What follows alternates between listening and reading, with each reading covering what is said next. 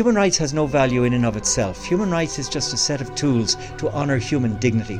And so the answer to your question is that technology and the regulation of technology will be human rights based when its goal is, is honoring uh, human dignity in all its wonderful diversity, making sure that every single one of us is respected uh, in these settings.